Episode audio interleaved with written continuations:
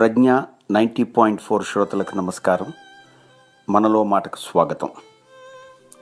తెలీదు, గుర్తులేదు, మర్చిపోయా అనంగానే ఈలలు చప్పట్లు. ఏమిటని ఆశ్చర్యపోతున్నారా? కొన్నేళ్ల క్రితం వచ్చిన సూపర్ హిట్ తెలుగు సినిమాలోని హీరో గారి డైలాగ్ ఇది. ఈ డైలాగ్ చెప్పి హీరో తప్పించుకున్నాడు, ప్రేక్షకులను మెప్పించాడు, ప్రేక్షకుల మనసులు నిండాయి, నిర్మాత జేబులు కూడా నిండాయి. తెలీదు, గుర్తులేదు, మర్చిపోయా ఈ మూడు పదాలు వెండితెర మీద పనిచేసాయి, కానీ మనిషిని నిజ జీవితంలో చాలా సందర్భాల్లో కష్టాల్లోనే పడేస్తాయి. రష్యాలో కొన్నేళ్ల క్రితం ఈ పద్ధతి కొన్ని ఇండస్ట్రీల్లో ప్రచారంలో ఉండేది. అందులో పనిచేసే వ్యక్తికి ఏదైనా పని ఇచ్చి చేయమన్నప్పుడు పొరపాటున ఆ వ్యక్తి I can do this work, ఈ పని నేను చెయ్యలేను అని అన్నాడు అనుకోండి, అతన్ని వెంటనే పనిలోంచి తీసేసేవాట. ఎందుకంటే ఆ స్థితిలో రావడానికి వాళ్ళు రెండు కారణాలు చెప్తారు. ఎందుకు పని చేయలేను అంటే I don't know how to do it, నాకు ఎలా పని చేయాలో తెలీదు, అలాంటప్పుడు ట్రైనింగ్ తీసుకో, శిక్షణ తీసుకో అంటారు.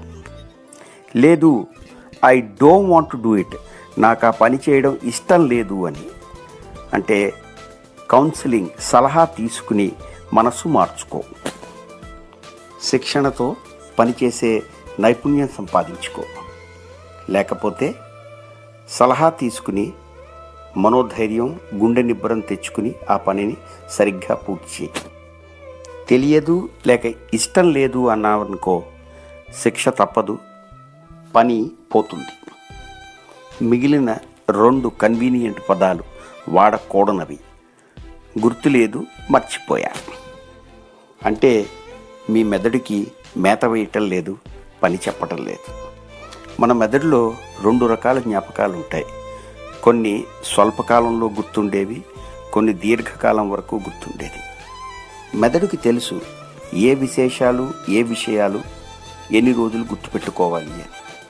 4 రోజుల క్రితం మీరు ఏ కూర తిన్నారు లంచ్లో అంటే గుర్తుండకపోవచ్చు, కానీ నీ చిన్నప్పుడు మొట్టమొదటిసారిగా ఏ రంగు ఐస్ క్రీమ్ తిన్నావు, ఎక్కడ తిన్నావంటే ఆ అనుభూతి ఎన్నేళ్ళైనా గుర్తుంటుంది.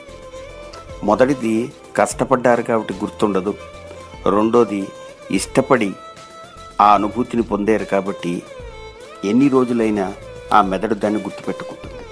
అందుకనే అంటారు కష్టపడి పరీక్షల కోసం చదివే చదువులు ఫలితాల దాకా కూడా గుర్తుంటాయో ఉండవో అని చెప్పి.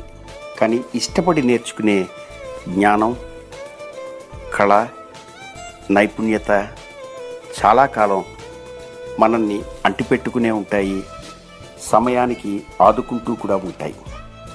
పరీక్షలంటే గుర్తొచ్చింది. జీవితమే ఒక పరీక్ష అన్నారు.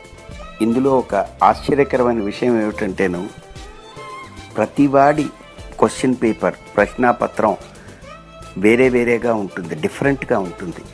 అందుకనే మీరు ఎప్పుడైనా ఈ జీవితం అనే పరీక్షలో పక్కవాడి నుంచి కాపీ చేస్తే ఫెయిల్ అవ్వడం మటుకు తథ్యం. దాని జవాబులు మీరు ఇష్టపడి కష్టపడి తెచ్చుకున్నారంటే మీ జీవితంలో మీరు ఎప్పుడూ తెలీదు, గుర్తులేదు, మర్చిపోయా అన్న పదాలు వాడేందుకు అవసరం పడదని నేను అనుకుంటున్నాను. సెలవా మరి.